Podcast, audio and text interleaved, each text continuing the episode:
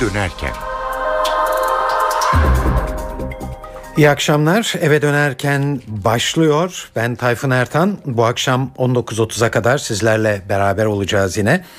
Eve dönerkeni özetlerle açıyoruz. Cumhurbaşkanı Abdullah Gül erken seçimle ilgili düzenlemeyi referanduma bırakmak yerine meclise iade etti. Amerikan Büyükelçisi Francis Richardone bugün kritik açıklamalar yaptı. Richardone Suriye krizinde Amerika'nın Türkiye'yi desteklediğini söyledi. Türkiye ile Suriye arasındaki son sıcak gelişmelere de değindi. Savaş ihtimali görmediğini ifade etti. Avrupa Birliği Dışişleri Bakanları Esad yönetimine karşı yeni yaptırım kararları aldı. Bakanlar Suriye Hava Yolları'na ait uçakların Avrupa Birliği hava alanları kullanmasını yasakladı. Filipinlere barış 40 yıl sonra geldi. Hükümetle ülkenin en büyük Müslüman isyancı grubu Moro İslami Kurtuluş Cephesi barış anlaşmasına imza attı.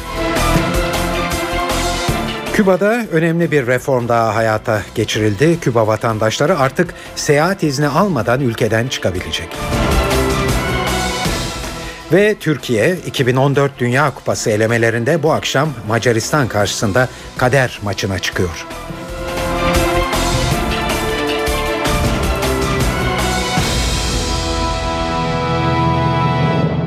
İyi akşamlar. Yoğun bir gündemle karşınızdayız bugün yine.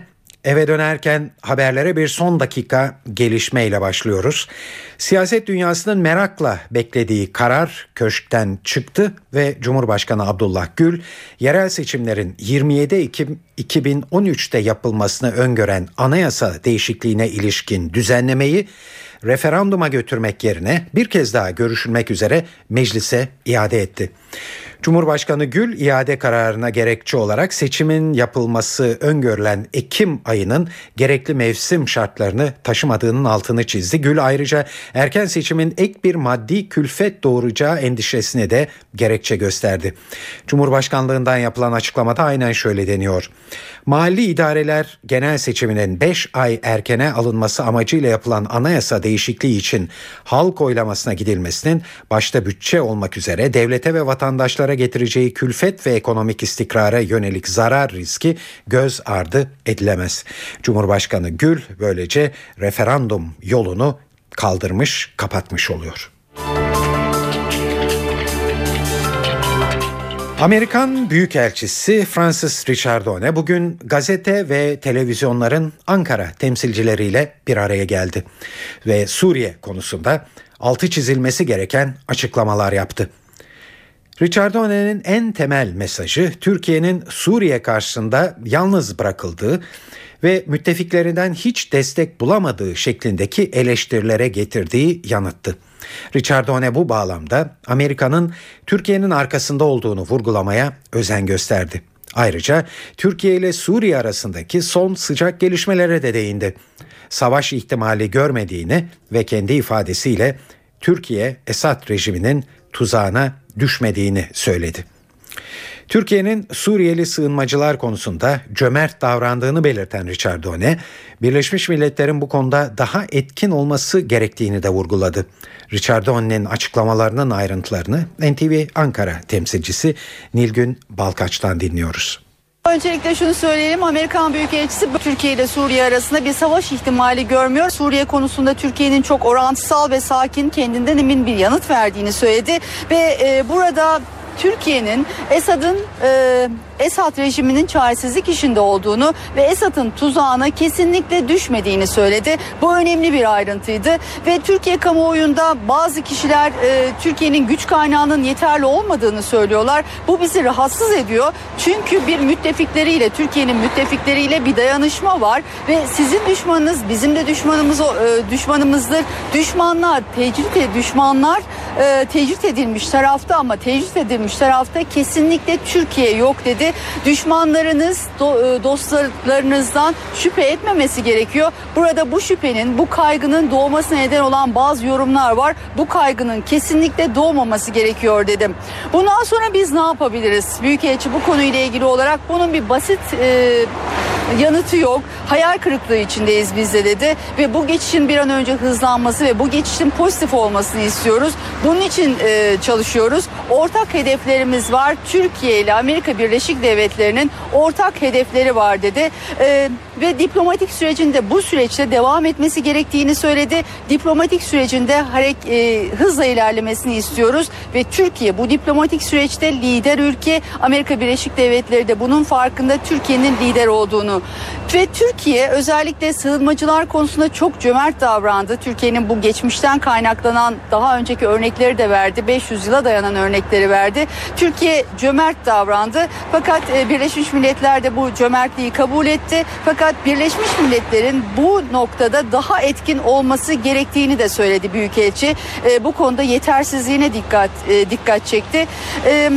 Gelecekte e, gelecekte kurulacak bir Suriye'nin e, yeni Suriye halkının yeni Suriye'de oluşacak yeni hükümetin Türkiye'nin bu desteklerini unutmayacağını, Türkiye'nin onlara e, kucak açtığını e, hatırlayacağını söyledim.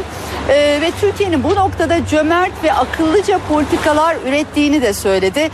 Bir savaş ihtimali var mı? Bağlantımızın başında da söyledik. Büyükelçi bu konuda e, bu bir kehanet olamaz. Ben bu konuda bir kehanet yapamam. Ama Amerika Birleşik Devletleri müttefiklerine e, güvenir ve bu konuda da biz bir savaş ihtimali görmüyoruz. E, ama bunun dışında Türkiye'nin müttefiklerinin Amerika Birleşik Devletleri'nin askeri gücü yeterli. E, bu konuda da kimsenin kaygı duymaması gerekiyor dedim. Başbakan Recep Tayyip Erdoğan Azerbaycan'ın başkenti Bakü'de Suriye konusunda Türkiye'den taban tabana zıt bir politika izleyen İran Cumhurbaşkanı Mahmut Ahmedinecat'la bir araya geldi.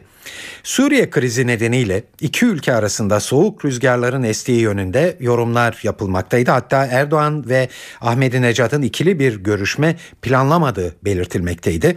Ama birdenbire ortaya bu sürpriz görüşme çıktı. Ayrıntıları NTV muhabiri Ercan Gürses'ten öğreniyoruz. Kesinlikle sürpriz bir görüşme diyebiliriz. Çünkü sabah saatlerinde öngörülmeyen bir, planlanmayan bir görüşmeydi. Başbakan Recep Tayyip Erdoğan'la İran Cumhurbaşkanı arasındaki görüşmeyle ilgili bilgiler yavaş yavaş gelmeye başladı. Tabii görüşmenin 40 dakika süren görüşmenin ana teması beklendiği gibi Suriye. Suriye dışında hiçbir konunun gündeme gelmediği haberini aldık. Bir de Akçakale'ye düşen top mermisiyle ilgili olarak İran'ın bir desteği söz konusu. Başbakan Recep Tayyip Erdoğan'ın kararlılık mesajı söz konusu. İran Cumhurbaşkanı'na Başbakan Erdoğan'ın bu konuda konuda Akçakale konusunda gerekeni yaparız ve son derecede kararlıyız şeklindeki mesajını ilettiği İran Cumhurbaşkanı Ahmedinejad'ın da bu konuda size desteğimiz tamdır şeklinde bir ifade kullandığı belirtiliyor. Yine gelen bilgiler arasında Başbakan Erdoğan'ın Suriye'den gelen mülteciler konusunda 100 bin rakamının aşıldığını, Türkiye'nin bu konuda çok büyük sorumluluk üstlendiğini, uluslararası camianın gerekeni yapması gerektiğini, sadece bu konuda değil aynı zamanda Suriye'deki çatışmalarla ilgili herkesin duyarlı olması gerektiğini vurguladığı belirtiliyor. Esad yönetiminin ayakta kalmasının hem Suriye'ye hem de bölgeye ağır külfetler getireceği Başbakan tarafından İran Cumhurbaşkanı iletildi. Ahmedinejad'ın da şiddeti övmek mümkün değil, şiddet şiddetin yanında olmak mümkün değil ifadesini kullandığını belirtiliyor. Yine aynı şekilde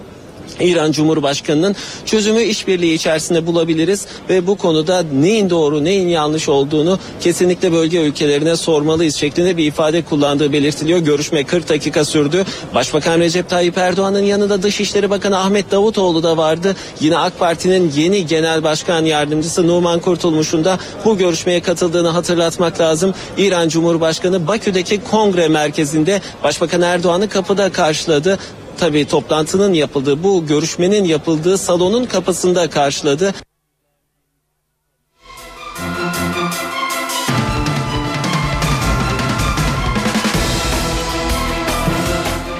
Şimdi tekrar Ankara'ya dönüyoruz. Ee, sürpriz bir konuk ağırladı Ankara bugün. Amerika Birleşik Devletleri Dışişleri Bakanlığı'nın silah kontrolü ve uluslararası güvenlikten sorumlu müsteşar vekili Rose Gotemoller başkente geldi. Gündemde yine Suriye var tahmin ettiğiniz gibi.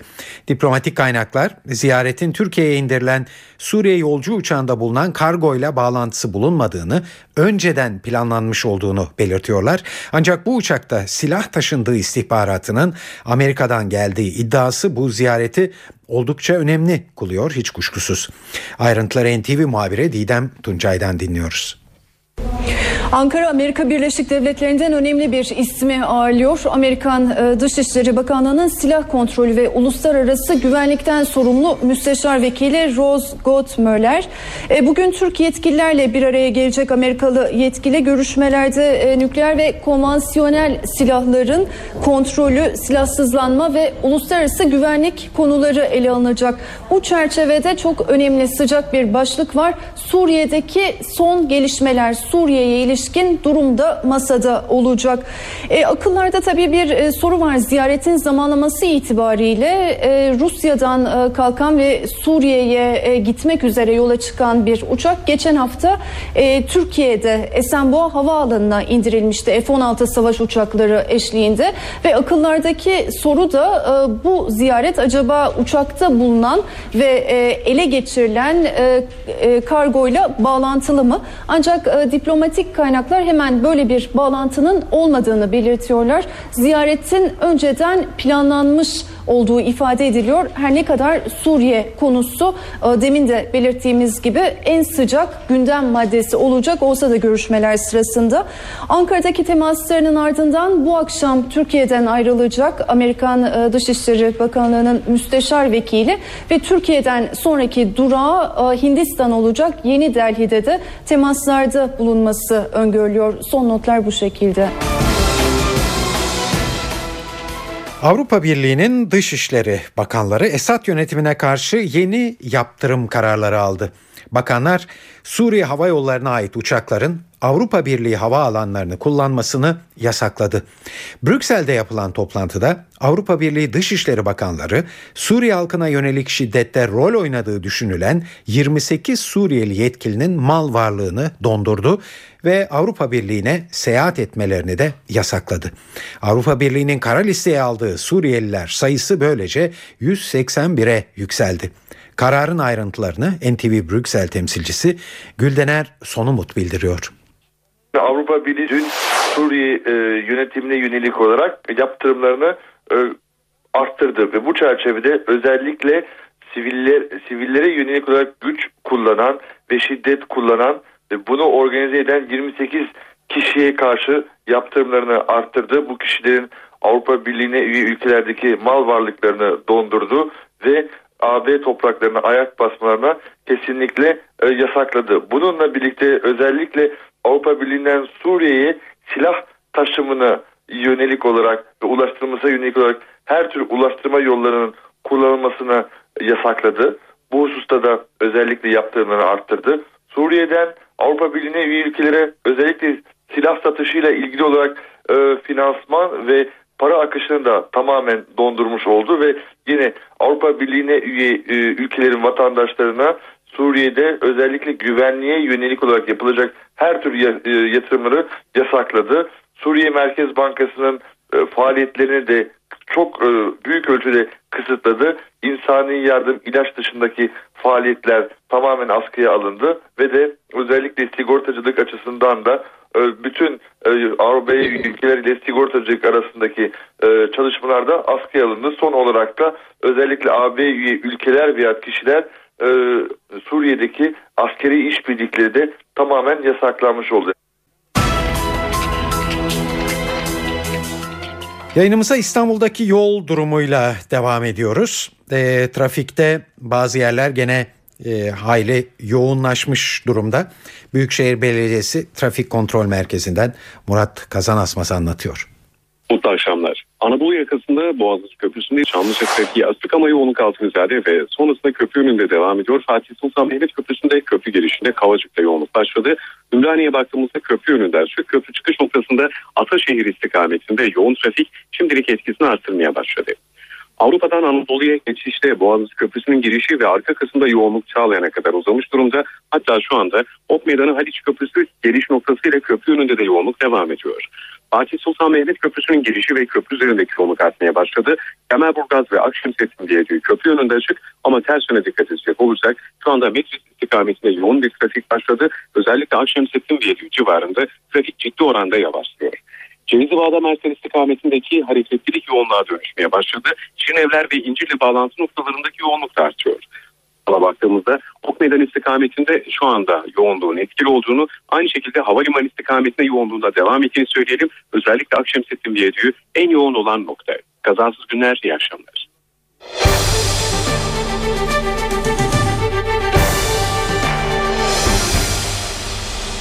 Bu akşam haberlere Suriye ile ilgili e, gelişmeler ağırlıklı e, yer tuttu. E, şimdi bu konudaki e, yorumlara geçiyoruz.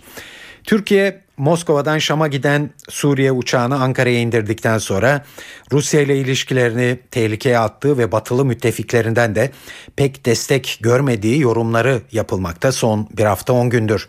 Şimdi Avrupa Birliği'nin az önce duyduğunuz Suriye uçaklarına hava alanlarını kapatma kararı geldi. Sonra Rusya Dışişleri Bakanı Lavrov'dan e, uçağın indirilmesi olayı nedeniyle ilişkilerin bozulmayacağı açıklaması var. Şimdi de Amerikan Büyükelçisinden destek mesajları. Star gazetesi yazarı Nasuhi Güngör bu son gelişmeleri Türkiye açısından şöyle değerlendiriyor. Avrupa Birliği'nden gelen bu karar çok sayıda ülkeyi kapsadığı gibi birçok ülkeye de uyarı mahiyetinde aslında. Ama bu yaptırımlar ne kadar sahici olabilecek, ne kadar devam edebilecek ona da bakmak lazım. Fakat her durumda Avrupa Birliği'nden gelen bu karar çok önemli ve Türkiye'nin elini rahatlatacak bir karar olarak görünüyor bize. Dün Rusya Dışişleri Bakanı Sergey Lavrov'dan gelen hani Türkiye işte e, anlaşmalardan doğan haklarını kullanıyor. Dolayısıyla onu e, eleştirmek doğru değil anlamındaki açıklamayı da birlikte alırsak sanıyorum Türkiye'nin eli birinci Suriye uçağı e, ile birlikte bu kargo uçağında birlikte düşünürsek biraz rahatlamış görünüyor. Şimdi uçak krizi acaba hani Türkiye ile Rusya ilişkileri çok gergin bir yere doğru gidebilir mi? Tansiyon yükselebilir mi gibi bir imajı vermişti ama ben o gün de aynı kanaatimi söylemiştim yine NTV'de. Bugün de aynı şeyi söylüyorum. Türkiye-Rusya ilişkileri bu paranteze asla hapsedilemez. Bu parantezin ötesinde bir ilişkidir ve e, Lavrov'un açıklamaları da gösteriyor ki Rusya'da Türkiye ile ilişkilerini bozmak ya da bölgesel sorunları Türkiye ile konuşma zeminini kaybetmek istemiyor. E, yakın bir gelecekte hem Putin'in ziyareti de gerçekleşirse Türkiye ile Rusya'nın Suriye konusunda başta olmak üzere pek çok bölgesel sorunu ve özellikle de altını çizerek söylüyorum İslam dünyasındaki pek çok sorunu konuşabileceği zeminleri, toplantıları, görüşmeleri ve ortak açıklamaları göreceğiz gibi geliyor bana. En azından benim tahminim bu yönde. Az önce Amerikan Büyükelçisi'nin açıklamalarında Birleşmiş Milletler'in Suriye karşısında etkili olamadığı eleştirisi vardı. Hükümetten de zaman zaman benzer eleştiriler geliyor. Kadir Has Üniversitesi öğretim üyesi doçent doktor Serhat Güvenç bu eleştirinin çok da haklı olmadığı görüşünde. Birleşmiş Milletler üye olan ülkelerden bağımsız bir kurum değil. Özellikle de Suriye bağlamında en yetkili ve en etkili olabilecek organı da Güvenlik Konseyi. E, Güvenlik Konseyi yekpare bir yapıdan oluşmuyor. Çin var, Rusya var. Bunların tutumları malum. Dolayısıyla e, Türkiye'nin ya da e, Amerika'nın kafasındaki artık Suriye şeyi neyse, çözümü neyse onun uygulanmasının önünde ciddi şekilde duruyorlar. E, unutmamak lazım. Libya krizinde e, Birleşmiş Milletler aslında e, Suriye'deki durumun tam tersine bir kara, e, uygulamanın önünü açan bir karar aldı ya da en azından Batı tarafından bu karar böyle yorumlandı. Rusya ve Çin bundan kendilerine göre ders çıkarttılar. Bunu tekrarlamak istemiyorlar. Şimdi bir sene önce Libya'da başarılı olan bir uluslararası örgüt Suriye konusunda Türkiye'nin ya da Amerika'nın beklentilerine yanıt verecek kararlar almıyor. E, üye devletlerin tutumları, e, pozisyonları buna izin vermiyor ama ortada bir kriz var ve şu anda o krizle de aslında Türkiye tek başına baş etmek gibi bir durumla karşı karşıya bu anlamda yalnız. Suriye ile ilgili olarak Türkiye açısından ciddi bir başka sorun da tabii mültecilerin sayısının 100 bin eşiğini aşmış olması. Bu sorunla başa çıkmak için gerekirse tampon bölge kurmaktan söz etmiş olan Türkiye acaba bu doğrultuda girişimlerde bulunur mu, bulunabilir mi? Bu soruları da Nasuhi Güngör şöyle yanıtladı.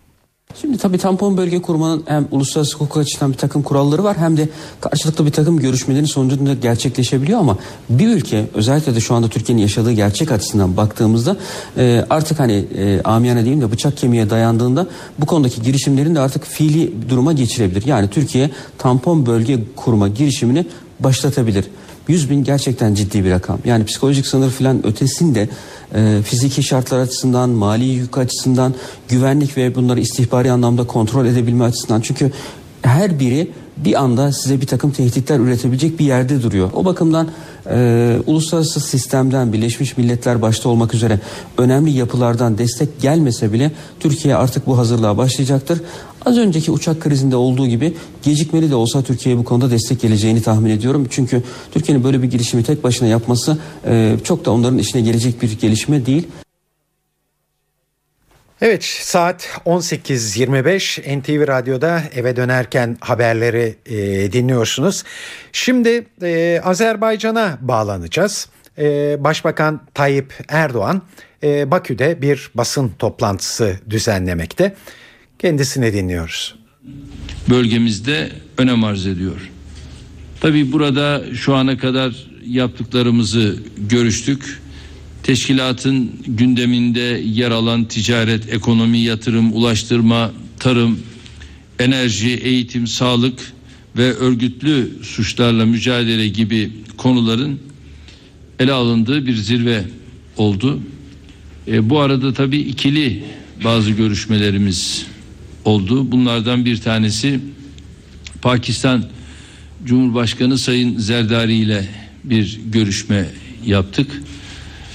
Bunun yanında yine aynı şekilde İran Cumhurbaşkanı Sayın Ahmadinejad'la bir görüşme yaptık ve e, ev sahibi olarak Sayın İlham Aliyev'le bir görüşmemiz oldu. Bunun dışında ayrıca diğer devlet başkanı ve temsilcileriyle diğer ülkelerin ayrıca protokol görüşmelerini gerçekleştirdik.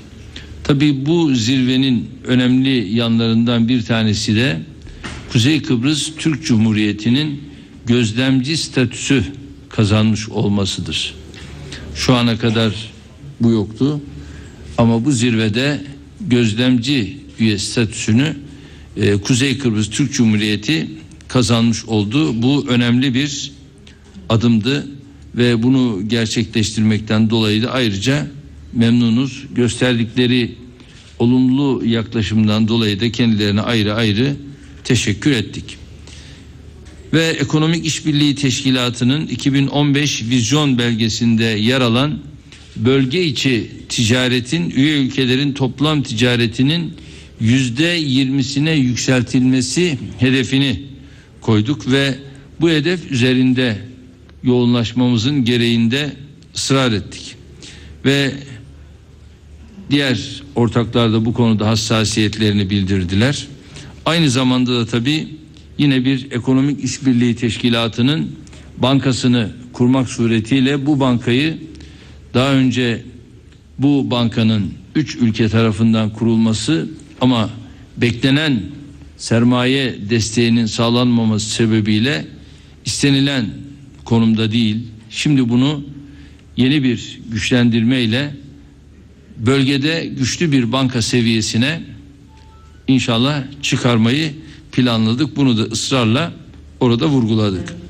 Ayrıca Ekonomik İşbirliği Teşkilatı İstanbul Zirvesi sonucunda kurulan Akil Adamlar grubunun raporunda yer alan öneri ve tavsiyelerde ele alındı ve özellikle değerli kardeşimiz, dostumuz Aliyev'in tüm halkıma, milletime selamlarını da sizler aracılığıyla ekranları başında bizleri izleyen tüm vatandaşlarıma da iletmiş oluyorum. Sorularınıza varsa buyurun ben hazırım diyorum.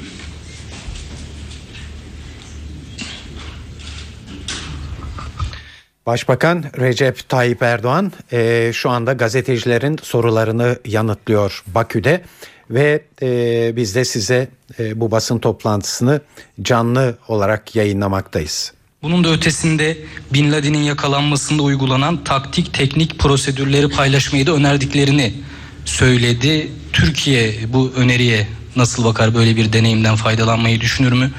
Bir de Sayın Başbakanım e, Afyon'da şehit olan aileler e, ailelerden bir tepki yükseldi bugün. Özellikle Kara Kuvvetleri Komutanlığından gönderilen yazıda askerlerin görev esnasında doğal afet nedeniyle şehit oldukları belirtildi. Hal böyle olunca birçok haktan da yararlanamıyorlar. Eşinin iş bulması gibi vesaire. Bununla ilgili bir düzenleme yapılabilir mi? Yani o askerler e, doğal afet sebebiyle mi e, şehit sayılır? Teşekkürler.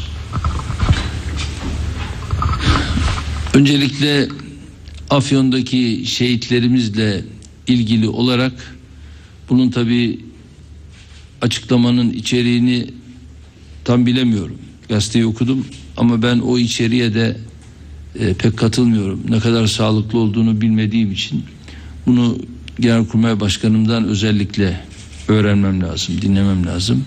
Fakat bizim çıkarmış olduğumuz yasa aslında bu şehitlerimizi de kapsayan bir yasadır. Yani biz e, bırakın oradaki e, görevi esnasında böyle bir e, olayla karşı karşıya kalmayı biz yolda bir trafik kazasında dahi bir askerimiz şehit olsa bunları bu kapsam içerisine alacağız diye bunların hepsini konuştuk, görüştük. Ve burada da zannediyorum bir yanlış anlaşılma söz konusu olabilir. Dolayısıyla biz bunu görüşür gereğini de yaparız. Bundan kimsenin endişesi olmasın. Bütün şehit aileleri de burada müsteri olsun. Diğer e, sorunuzla ilgili tabii Ricardo Öne'nin bu yapmış olduğu açıklamada e, ben de e, açıklama metnini arkadaşlarımdan aldım ve bu açıklamadan hareketle özellikle bizim Sayın Bush döneminde e, bölücü terör örgütüne yönelik istihbarat paylaşımında biliyorsunuz anlık paylaşıma geçiş kararımız var. Ondan önce bir anlık paylaşım söz konusu değildi. Öyle istihbarat paylaşımı olurdu ki bir ay sürer, iki ay sürerdi. Fakat o görüşmemizde o zaman açıklamamızla bu anlık istihbarata geçiyoruz ve bundan böyle anında ilgili birimler Türkiye'deki karşıtlarına bu istihbaratı geçecekler talimatını o zaman Amerika verdi. Hatta insansız hava aracı noktasında da birken onu ikiye çıkarma noktasında adım atıldı. O günden bugüne bu anlık istihbaratı daha da ileri taşımanın gayreti içerisine girildi. Şu anda bu süreç değişiyor. Fakat kendilerinin yani Bin Laden'le ilgili uygulaması kendi şartları içerisinde değerlendirilir. Bizim bölgede terörle mücadelemizin de kendi şartları içerisinde değerlendirmesi farklılık arz eder. Burada e, hatırlarsanız bizim üçlü mekanizma diye oluşturduğumuz bir mekanizma vardı. Bu mekanizmayla atılan adımlar var ama bu adımlarda da bizler henüz beklenen neticeyi alamadık. Fakat Amerikalı yetkililerle bu konuda bu üçlü mekanizma çerçevesi içerisinde neler yapılacağı konusu görüşülür. Biz tabii şunu biliyoruz, şuna inanıyoruz. Yani bu konuda bizim de ilgili birimlerimiz çalışmalarını yapıyorlar ve müşterek çalışma yapabileceğimiz tüm birimlerle, tüm ülkelerle de e, bu bilgi paylaşımını sürekli devam ettiriyorlar.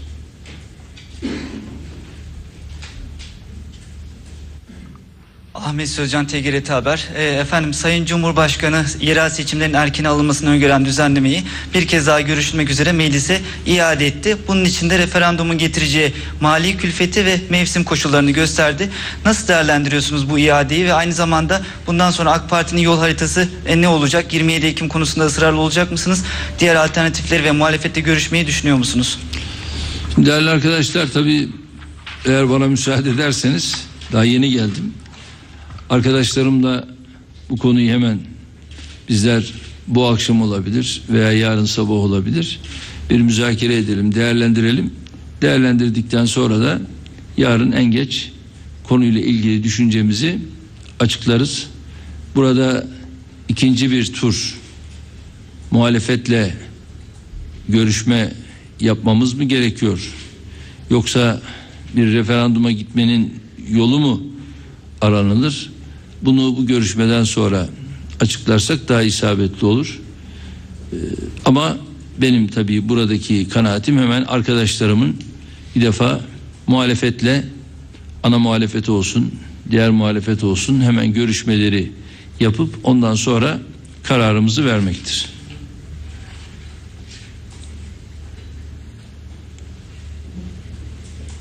Efendim benim iki sorum olacak. Ee, Birincisi bugünkü e, görüşmelerinizle Ahmedinecat'la olan görüşmenizle ilgili olarak e, öncelikle e, kuşkusuz Suriye konusu mutlaka gündemdeydi. E, BM özel temsilcisi Brahimi'nin e, bir önerisi vardı Kurban Bayramı'nda e, bir ateşkes olması noktasında İran'ın da yardımını talep etmişti. Bu konu görüşmenizde gündeme geldi mi? Acaba İran e, bu konu için bir adım atacak mı? Size nasıl bir sinyal verdi? Ve tabii ki mutabık kalınan nokta İran'la hep e, Suriye konusunda iki tarafında farklı tutumlarda olduğuydu. Başbakanlıktan yapılan bilgilendirmede e, Akçakale konusunda haklıyız, gerekeni yaparız diye Türkiye'nin bir mesajı olduğunu ve İran'dan da haklısınız, sizi destekliyoruz mesajı geldiği bilgilendirmesi yapıldı. Bu ifade yok. E, peki en azından bu şekilde e, yansıdı Türk e, kamuoyuna öyle diyeyim. E, bu konuda acaba İran ve Türkiye'nin tutumunda e, bir farklılık var mıdır? İran Türkiye'ye biraz daha yakınlaştı mı acaba? Evet. Bunu sormak istiyorum. Bir de son olarak e, bir ek, Üçüncü soru oluyor şimdi değil mi? e, ek e, olarak e, Amerikan elçisinin e, açıklamalarına e, şunu söylediniz. Onların Bin Laden'le uyguladıkları e, kendi şartları vardır bu koşullarda. Bizim de kendi şartlarımız Hayır. var dedi. Bin Laden'in Yakalanması sürecinde. yakalanmasının şartları ülkesi olsun bulunduğu yerle ilgili farklı şartlar. O şartları farklı biraz açabilir misiniz diyecektim açıkçası. Çünkü En basitinden yani birisi normal bir şehrin evinde oluyor öbürü dağın mağaralarında oluyor. Bu mağaralar biliyorsunuz böyle 100-150 metre derinlikteki mağaralar ve bu mağaralarda şu anda bu mücadeleyi güvenlik güçlerimiz yürütüyor.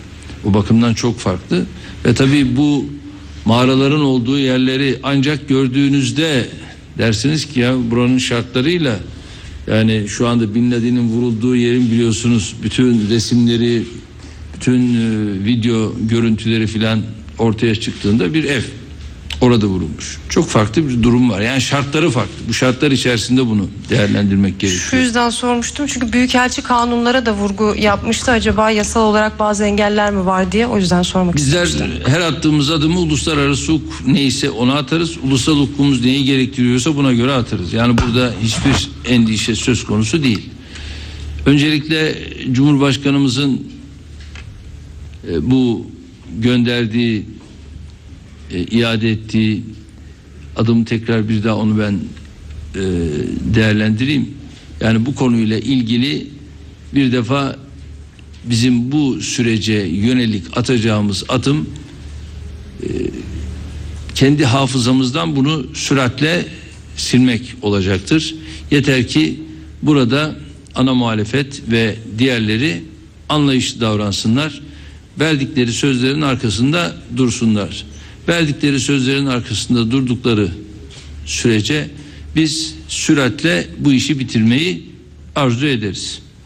Ve sizin e, birinci sorunuzda Ahmet Necat ile yaptığımız görüşme tabii ki Suriye'yi ağırlıklı kapsayan bir görüşme oldu ve bu görüşmede de biz Dışişleri Bakanlarımızı talimatlandırarak daha önceden başlayıp süre giden görüşmelerimizi bundan sonraki süreçte de yine Dışişleri Bakanlarımız vasıtasıyla devam ettirelim ve bu süreci onlar devam ettirsinler ve burada bir birlikteliğe varalım.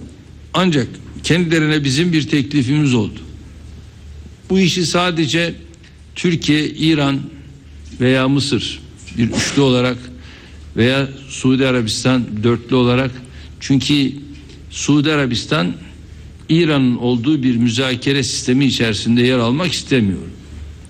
Böyle olduğuna göre biz burada üçlü bir sistem önerdik. Bu sistem Türkiye, Mısır, İran böyle bir üçlü olabilir. Bir diğer ikinci sistem Türkiye, Rusya, İran olabilir. Üçüncü bir sistem Türkiye, Mısır, Suudi Arabistan olabilir. Buralardan alınacak neticeyle bu daha da yaygınlaştırılabilir ve bu yaygınlaştırma neticesinde de neler yapabileceğimizi daha net görebiliriz. Biliyorsunuz bir Cenevre süreci yaşanmıştır. Ama bu Cenevre sürecinde Kofi Annan başarısız olduğunu görünce halbuki olumlu bir adım atılıyor diye beklentiler vardı.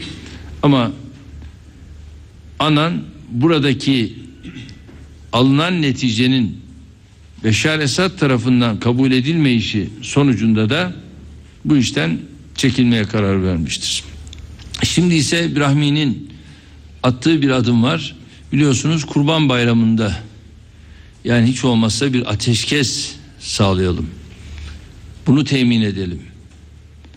Ve bugün Sayın Ahmet Necat'la bunu görüştüğümüzde o da bu isabetli olur, doğru olur dediler. Biz dediler bu konuda açıklama yaparız.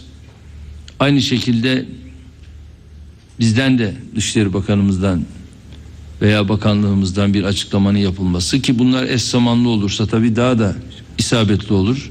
Hatta hatta buna Mısır katılabilir, Suudi Arabistan katılabilir, yani Rusya katılabilir.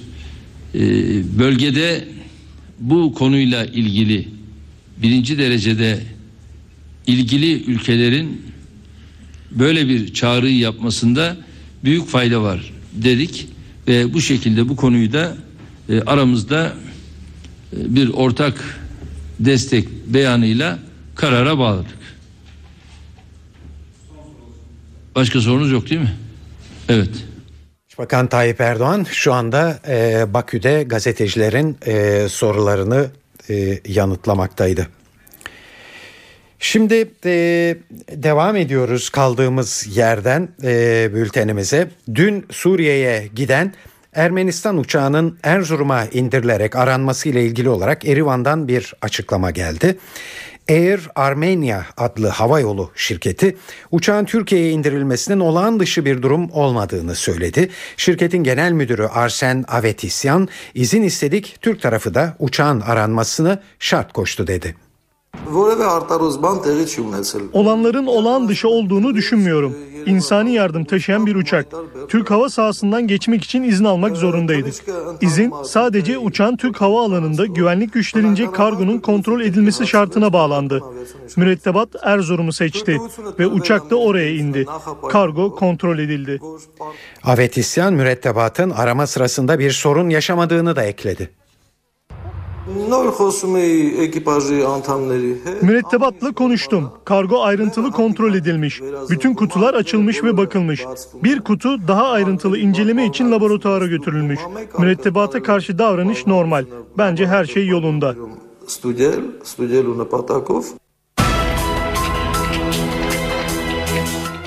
Afyon Karahisar'daki cephanelik patlamasında hayatını kaybeden 25 asker doğal afet şehidi statüsüne alındı.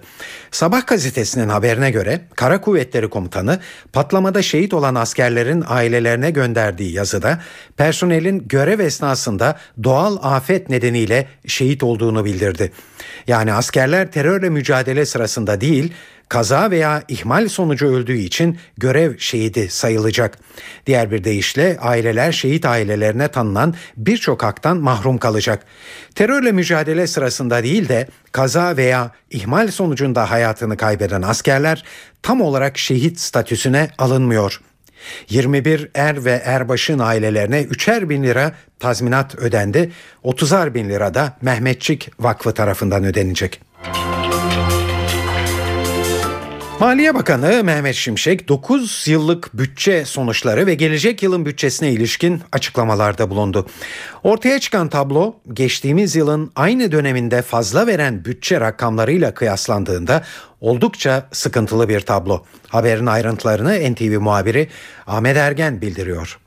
Evet bu yılın 9 aylık gerçekleşmelerini aktaralım. Aslında belki rakamlarla ortaya koymadan önce ekonomik duruma ilişkin ekonomi yönetiminin bakışı değerlendirmesine bunu ortaya koymak açısından önemli bir notu Maliye Bakanı Mehmet Şimşek'in önemli bir cümlesini aktaralım. E, büyüme hedefi aşağı çekilmişti. Orta vadeli programla bu açıklanmıştı.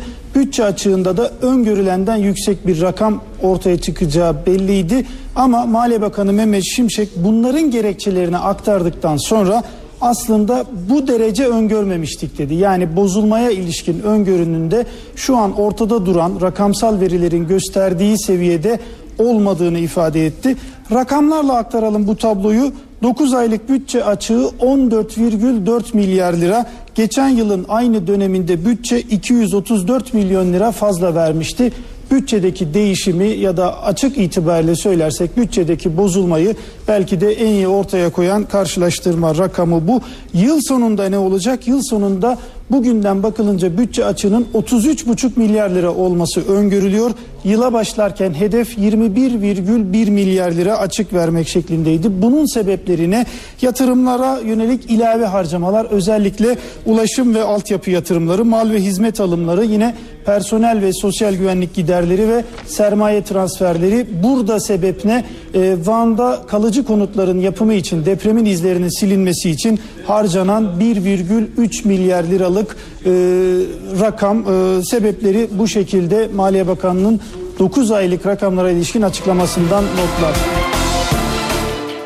Evet şimdi de para ve sermaye piyasalarında e, bugünkü sonuçları sizlere duyuralım. CNBC'den Benel Hızarcı'yı dinliyoruz. Piyasalarda olumlu bir günü daha geride bıraktık. Endeks 70 binin üzerindeki seyrini sürdürüyor ve artık görülen her yeni yüksek seviye bu yılın yeni rekor seviyesi olarak yılın en yüksek seviyesi olarak kayda geçiyor. İspanya'nın Kasım ayında kurtarma istemeye doğru gittiğini hatta kurtarma şartlarını karşılamaya hazır olduğuna dair haberler dünden bu yana olumlu etkilemeye devam ediyor küresel piyasaları. E, ve Portekiz'de de bütçenin Avrupa Birliği'nin istediği şekilde kemer sıkma önlemleri içermesi e, bu olumlu havayı desteklemiş gözüküyor. Gelen bu haberleri Amerikan verileri, olumlu e, Amerikan verileri de eklenince piyasalardaki, dış piyasalardaki e, yukarı yönlü görünüm e, desteklendi e, ve e, genelde değer artışlarının olduğu bir işlem gününü takip ettik. İçeride de buna paralel bir seyir vardı. Zaten bir süredir e, borsada not artırımı beklentilerinin etkili olduğunu ve endeksin 70 bin üzerine taşındığını izlemiştik. Ee, dışarıdaki görünümde pozitif olunca endeks %0,73 değer kazandı ve 70.282 puana ulaştı.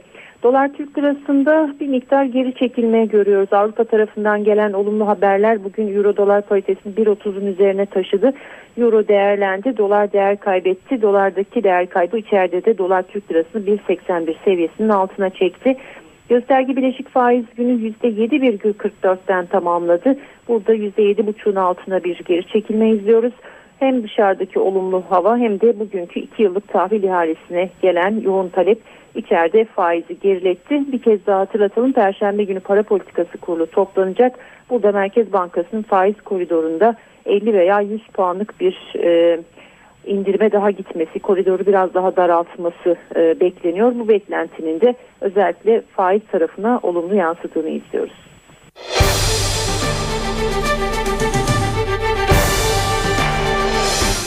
Almanya'da yayınlanan Der Spiegel dergisinde İran'la ilgili ilginç bir haber yer aldı.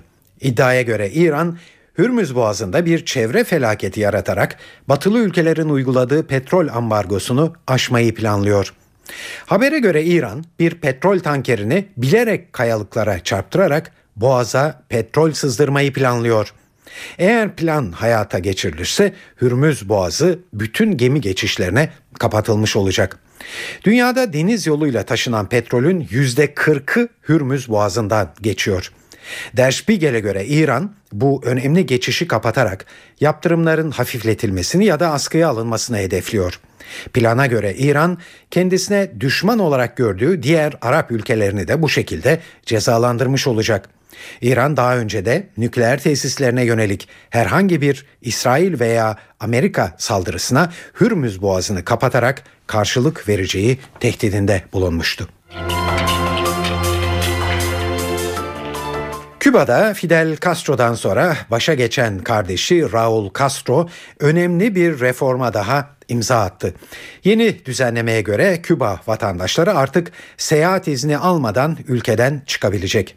Yeni düzenlemeye göre Küba vatandaşlarının yurt dışında kalma süreleri de uzatıldı ve 11 aydan 24 aya çıkarıldı. Yeni düzenleme Kübalılar tarafından olumlu karşılandı.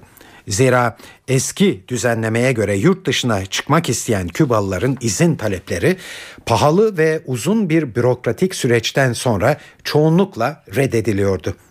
11 ayın ardından ülkeye dönüp seyahat iznini yenilemeyenlerin oturma izni de iptal ediliyordu. Sıkı uygulamalar nedeniyle her yıl binlerce Kübalı riskli deniz yolculuğunu göze alarak yasa dışı yollardan Amerika Birleşik Devletleri'ne gitmeye çalışıyor. Kübalıların yurt dışına gidişini kolaylaştıracak yeni düzenlemenin 3 ay içinde hayata geçirilebileceği belirtiliyor. Saat 18.55 NTV Radyo'da eve dönerken haberleri dinliyorsunuz. Şimdi günün öne çıkan gelişmelerini sizlere hızla e, özetleyeceğiz. E, Cumhurbaşkanı Abdullah Gül erken seçimle ilgili düzenlemeyi referanduma bırakmak yerine meclise iade etti. Amerikan Büyükelçisi Francis Richardone bugün e, kritik açıklamalarda bulundu. Richardone Suriye krizinde Amerika'nın Türkiye'yi desteklediğini söyledi. Türkiye ile Suriye arasındaki son sıcak gelişmelere de değindi ve savaş ihtimali görmediğini ifade etti. Avrupa Birliği Dışişleri Bakanları Esad yönetimine karşı yeni yaptırım kararları aldı. Bakanlar Suriye Hava Yolları'na ait uçakların Avrupa Birliği hava limanlarını kullanmasını yasakladı. Ve Küba'da önemli bir reform daha hayata geçirildi. Küba vatandaşları artık seyahat izni almadan ülkeden çıkabilecekler. Evet, NTV Radyo'da haberleri dinliyorsunuz. Yayınımız öncesinde hava durumuna da bir göz atıyoruz. Türkiye genelindeki hava tahminleri için Gökhan Abur'a kulak veriyoruz. İyi akşamlar. Yarın yurt yerine yine yazı anımsatan hava koşulları yaşanacak. Sıcaklıklar oldukça yüksek. Batı bölgelerde sıcaklıkların 30 ile 32 derece arasında olmasını bekliyoruz. Ama haftanın ikinci yarısı kuvvetlenecek Poyraz'la birlikte sıcaklıklar kuzeyden başlayarak en az 4-5 derece azalacak. Yarın yurdun büyük çoğunluğunda yine yağış beklemiyoruz. Akşama doğru Batı Karadeniz'de artacak bulutlanma. Zonguldak, Bartın, Kastamonu arasında hafif yağışlar bırakabilir. Perşembe günü Banakkari ve Kars Ağrı arasında hafif yağışlar görülecek. İlerleyen saatlerde Ordu Giresun arasında yağışın başlamasını bekliyoruz. Cuma günü Ordu Giresun arasında daha kuvvetli olmak üzere Doğu Karadeniz'de sağanaklar görülecek. Poyraz'ın daha da kuvvetlenmesiyle kuzeyde başlayan sıcaklık azalması iç kesimleri de etkisi altına almaya başlayacak. Evet yarın için İstanbul yine sıcak günlerden birini yaşayacak. Çok zayıf rüzgar var. Sıcaklık 28 dereceye geçecek ama perşembe günü kuvvetli Poyraz'la birlikte hava serinlemeye başlayacak. Ankara yarın güneşli sıcaklık gündüz 27 gece ise 13 derece olacak. Başkent cuma günü serinliyor. İzmir yarın açık ve Lodos'ta sıcaklık 31 dereceye kadar çıkacak. Haftanın ikinci yarısı sert rüzgar havayı serinletmeye başlayacak. Hepinize iyi akşamlar diliyorum. Hoşçakalın. Cumhurbaşkanı Gül erken seçimle ilgili düzenlemeyi referanduma bırakmak yerine meclise iade etti. Amerikan Büyükelçisi Francis Richardone bugün kritik açıklamalarda bulundu. Avrupa Birliği Dışişleri Bakanları Esad yönetimine karşı yeni yaptırım kararları aldı. Ve Türkiye 2014 Dünya Kupası elemelerinde bu akşam Macaristan'la kader maçına çıkıyor.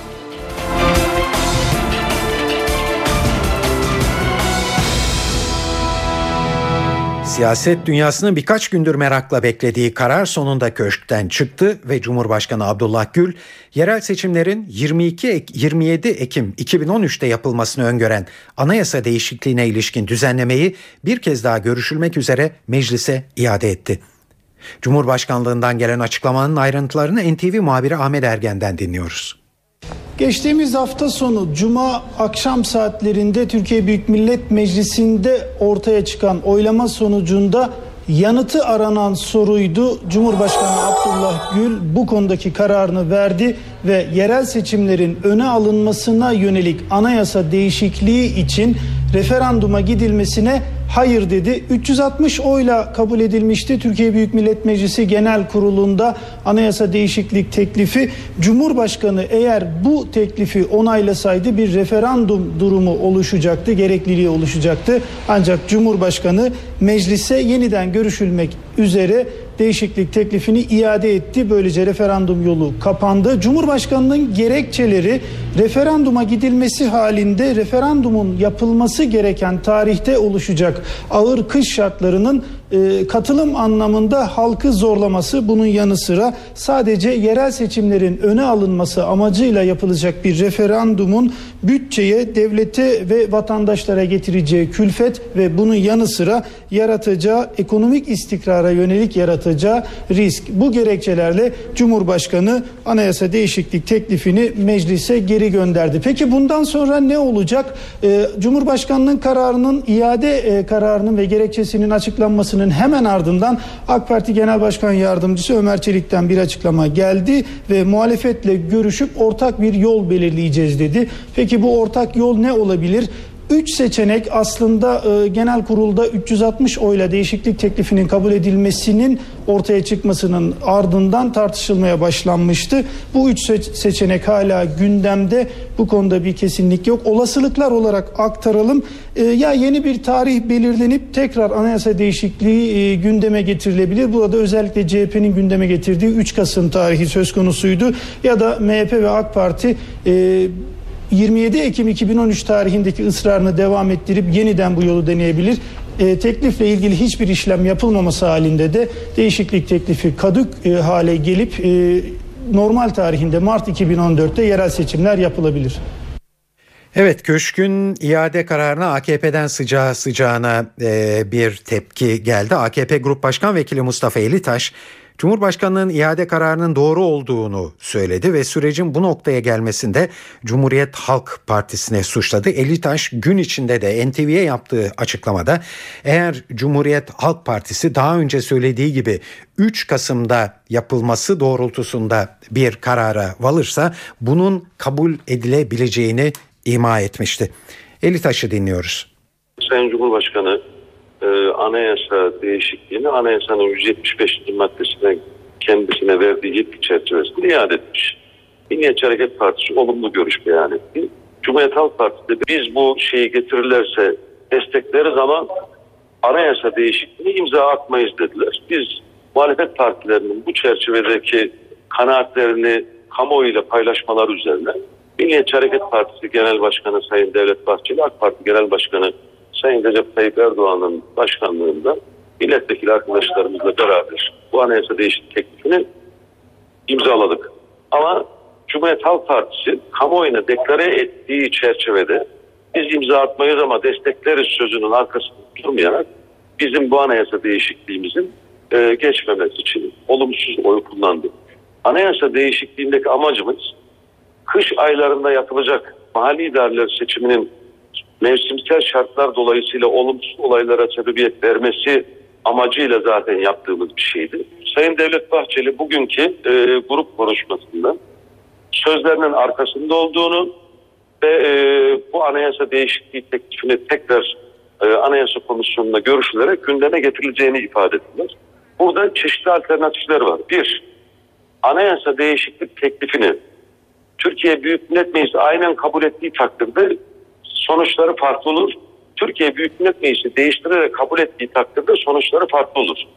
Biz burada Milliyetçi Hareket Partisi ile AK Parti'nin tekrar bir anayasa değişikliği teklifinde riske atmadan Cumhuriyet Halk Partisi'nin ilk anayasa değişikliği teklifinde olduğu gibi sözünü yerine getireceği konusunda bir kanaat oluşturursak onlar e, bir güven verecek şekilde ifadeler kamuoyunda da bunu e, paylaştığımız takdirde Anayasa Komisyonu'nda yeniden görüşülür ve mahalli idareler seçimleri 2013 yılının sonbahar aylarında yapılmasıyla ilgili anayasa değişikliği yeniden gündeme gelmiş olur.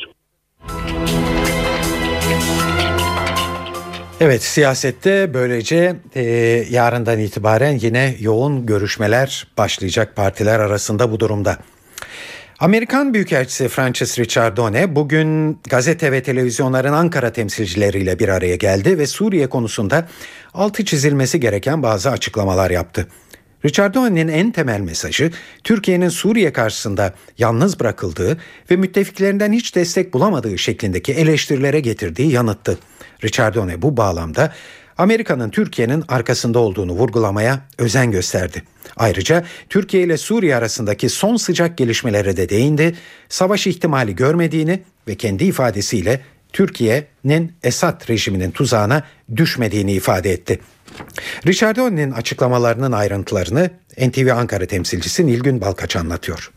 Öncelikle şunu söyleyelim Amerikan Büyükelçisi Türkiye ile Suriye arasında bir savaş ihtimali görmüyor. Suriye konusunda Türkiye'nin çok orantısal ve sakin kendinden emin bir yanıt verdiğini söyledi ve e, burada Türkiye'nin Esad'ın e, Esad rejiminin çaresizlik işinde olduğunu ve Esad'ın tuzağına kesinlikle düşmediğini söyledi. Bu önemli bir ayrıntıydı ve Türkiye kamuoyunda bazı kişiler e, Türkiye'nin güç kaynağının yeterli olmadığını söylüyorlar. Bu bizi rahatsız ediyor. Çünkü bir müttefikleriyle Türkiye'nin müttefikleriyle bir dayanışma var ve sizin düşmanınız bizim de düşmanımız e, düşmanımızdır. Düşmanlar tecrit düşmanlar e, tecrit edilmiş tarafta ama tecrit edilmiş tarafta kesinlikle Türkiye yok dedi. Düşmanlarınız e, dostlarınızdan şüphe etmemesi gerekiyor. Burada bu şüphenin bu kaygının doğmasına neden olan bazı yorumlar var. Bu kaygının kesinlikle doğmaması gerekiyor dedim.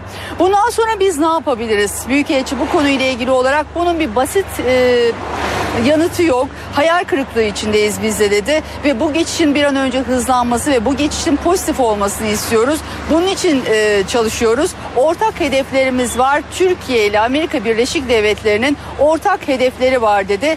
E, ve diplomatik sürecinde bu süreçte devam etmesi gerektiğini söyledi. Diplomatik sürecinde harek, e, hızla ilerlemesini istiyoruz ve Türkiye bu diplomatik süreçte lider ülke. Amerika Birleşik Devletleri de bunun farkında Türkiye'nin lider olduğunu ve Türkiye özellikle sığınmacılar konusunda çok cömert davrandı. Türkiye'nin bu geçmişten kaynaklanan daha önceki örnekleri de verdi. 500 yıla dayanan örnekleri verdi. Türkiye cömert davrandı. Fakat e, Birleşmiş Milletler de bu cömertliği kabul etti. Fakat Birleşmiş Milletler'in bu noktada daha etkin olması gerektiğini de söyledi Büyükelçi. E, bu konuda yetersizliğine dikkat e, dikkat çekti. Gelecekte gelecekte kurulacak bir Suriye'nin yeni Suriye halkının yeni Suriye'de oluşacak yeni hükümetin Türkiye'nin bu desteklerini unutmayacağını, Türkiye'nin onlara e, kucak açtığını hatırlayacağını söyledim. E, ve Türkiye'nin bu noktada cömert ve akıllıca politikalar ürettiğini de söyledi. Bir savaş ihtimali var mı? Bağlantımızın başında da söyledik. Büyükelçi bu konuda e, bu bir kehanet olamaz. Ben bu konuda bir kehanet yapamam. Ama Amerika Birleşik Devletleri müttefiklerine e, güvenir ve bu konuda da biz bir savaş ihtimali görmüyoruz. E, ama bunun dışında Türkiye'nin müttefiklerinin, Amerika Birleşik Devletleri'nin askeri gücü yeterli. E, bu konuda da kimsenin kaygı duymaması gerekiyor dedim. Avrupa Birliği Dışişleri Bakanları Esad yönetimine karşı yeni yaptırım kararları aldılar. Bakanlar Suriye Hava Yolları'na ait uçakların Avrupa Birliği hava limanlarını kullanmasını yasakladı. Lüksemburg'da yapılan bu toplantıda Avrupa Birliği Dışişleri Bakanları Suriye halkına yönelik şiddette rol oynadığı düşünülen 28 Suriyeli yetkilinin mal varlığını dondurdu ve Avrupa Birliği'ne seyahat etmelerini yasakladı. Avrupa Birliği'nin kara listeye aldığı Suriyelilerin sayısı böylece 181'e yükseldi. Saat 19.14 futbol haberiyle devam ediyoruz eve dönerkene. 2014 Dünya Kupası grup elemeleri dördüncü maçında Türkiye bu akşam Macaristan'la karşılaşıyor. Macaristan'ı deplasmanda yenmenin hesaplarını yapıyor Türkiye. Macaristan 3 maç sonunda 6 puan ve gol averajı ile 3. sırada. Türkiye ise malum 3 puanla dördüncü bir tür kader maçına çıkıyor Türkiye. Maç öncesi son durumu ve takım kadrosunu NTV Spor muhabiri Aykut Yıldırım'dan alıyoruz. Milli takımımız eksikler sonrası e, maç kadrosu şu şekilde oluştu. Kalede Volkan Demirel görev yapacak. Savunmada Gökhan Gönül'ün yokluğunda Hamit Altıntop'un forma e, giyeceğini görüyoruz. Savunmanın ortasında bugün Semih olmayacak. Bir önceki karşılaşmalara göre Ömer Toprak ve Egemen ikilisi var. Solda Hasan Ali Kaldırım. E, bir grip söz konusu. Hasta e, iki maçtır. Hasan Ali Kaldırım bugün de sahaya böyle çıkacak. Savunma dörtlüsünün hemen önünde bugün Mehmet Topal ve Selçuk İnan'ın yokluğunda e, Nuri Şahin ve Emre Belezoğlu'nu görüyoruz. Sağda Tunay Torun, solda Caner Erkin, ortada Mehmet Ekici, ileride ise Mevlüt Erdinç forma giyecek Abdullah Avcı'nın en çok güvendiği isimlerden biri olan Sercan Sararer bugünkü karşılaşmada yok. Son dönemde çok formda bir isim Fenerbahçe'de e, özellikle forma giydiği karşılaşmalarda e, iyi bir performans ortaya koymuştu. Caner Erkin bugün belki de ağır bir zemin olması sebebiyle hem Hasan Ali Kaldırım'la da iyi bir ikili olduğunu düşünerek belki Abdullah Avcı bugün Caner'e forma şansı tanıdı ve sakatlık döneminden sonra uzun süredir amili takımda ilk 11'de forma şansı bulmakta zorlanan Mehmet Ekici'nin e, forma e, giyeceğini görüyoruz. Özellikle hücum hattında A milli takımımızda 6 oyuncunun e, Caner haricinde hepsi yurt dışında forma giyiyor. Nuri, Emre, Tunay, Mehmet Ekici ve e, Mevlüt Erdinç özellikle Nuri, Mehmet Ekici ve Tunay Torun Almanya altyapısından yetişen 3 oyuncunun e, hücum hattında birlikte forma giymesi de bir anlamda milli takımımız için de şans olarak gözüküyor. A milli takımımızın 11'i e, bu şekilde rakibimizde de iki önemli eksik var Macaristan'da. Yurt dışı tecrübesi olan savunma oyuncusu Yuhas ve Cucak bugünkü karşılaşmada cezaları sebebiyle forma giymeyecek iki isim. Hücum hattında Zoltan Gera en çok göze çarpan oyuncu. Macaristan'ın yetiştirdiği son dönemdeki en önemli hücum silahlarından ee, bir tanesi tecrübeli oyuncu. Bugünkü karşılaşmada e, West Bromwich Albion forması giyiyor İngiltere'de. E, en önemli silahları olarak gözüküyor. 11 karşılaşma yaptık daha önce Macaristan'la. 4 karşılaşmada galip gelmeyi başardık. E, 6 karşılaşmadan mağlubiyetle ayrılık. Bir maç ise beraberlikle sona erdi. Peki milli takım teknik direktörü Abdullah Avcı ne düşünüyor maçla ilgili olarak? E, maç öncesi basının karşısına çıktı Avcı ve bu maçı kazanarak bir seri yakalamak istediklerini söyledi. Oynadığımız %30'luk yani 10 maçın 3 tanesinde puan olarak istediğimiz elde ettiğimiz ve elde etmek istediğimiz ve hedeflediğimiz puanları elde edemedik. Oyun anlamında bir takım iyi şeyler yapsak da sonuçta scoreboard bunu yazmıyor. Bundan sonraki süreçte 7 tane maçımız var ve kazanabilecek her maç var. İyi bir seri yakalamak istiyoruz. Oyuncuların özellikle dün akşamdan itibaren verdikleri geri bildirimler yarın bu serinin bir başlangıcı olacağını düşünüyorum. Alacağımız 3 puan özellikle önümüze daha sağlıklı ve hedeflere doğru koşmamız adında önemli adımlar olacak diye düşünüyorum. Evet aramızda olmayan oyuncular vardır. Ee, bu bir gerçek. Bu oyunun içindeki bir gerçek. Ama biz e, özellikle teknik olarak, taktik olarak da özellikle uzun süredir devam ettirdiğimiz stratejiyi aynı şekilde devam ettirdi, ettirmeyi düşünüyoruz. Evet bu haberin sonunda bir de hatırlatma yapalım. Saat 21.30'da başlayacak maç Star TV'den ve NTV Radyo'dan naklen yayınlanacak.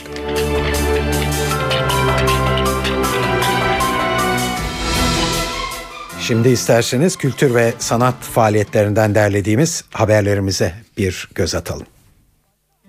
Borusan İstanbul Filarmoni Orkestrası sezonu Alman besteci Karl Orff'un 1936 yılında bestelediği Carmina Burana yapıtıyla açıyor.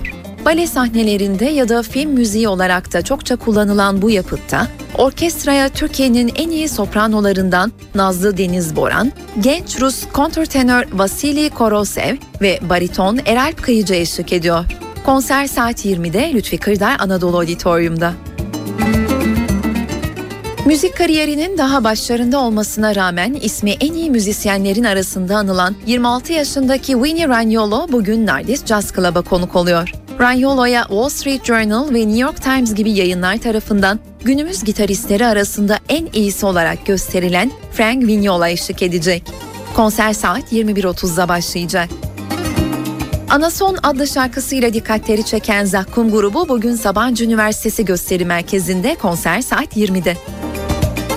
Tiyatro oyunu izleyelim derseniz Levent Kazan yazı Plaçin Ceylan'ın yönettiği Cam adlı oyun bugün Ataköy'deki Yunus Emre Kültür Merkezi'nde sahneleniyor. 9. Afife Tiyatro Ödülleri'nde Dolunay Soysert'e yılın en başarılı kadın oyuncusu ödülünü getiren oyun, kadının sosyal konumuna özellikle dikkat çekerek kadına dair birçok şeyi sorgulatıyor. Oyunun başlama saati 20.30.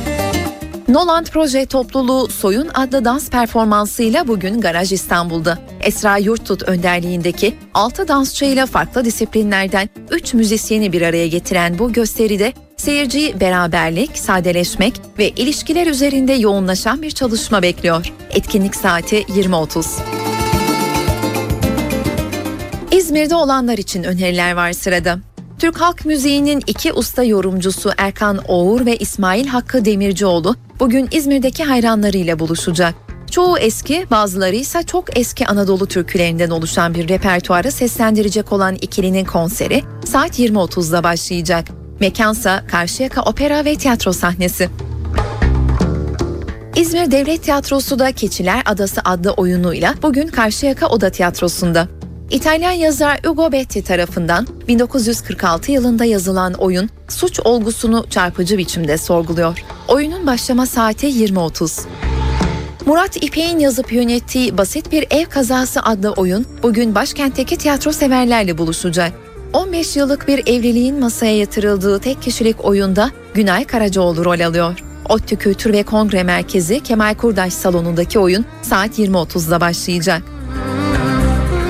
Van Gogh Alive Dijital Sanat Sergisi İstanbul'un ardından Ankara'ya gidiyor. Bugünden itibaren CER Modern Sanatlar Merkezi'nde sanatseverlerin izlenimine sunulacak olan sergi, geleneksel sanat ve modern teknolojiyi sentezliyor.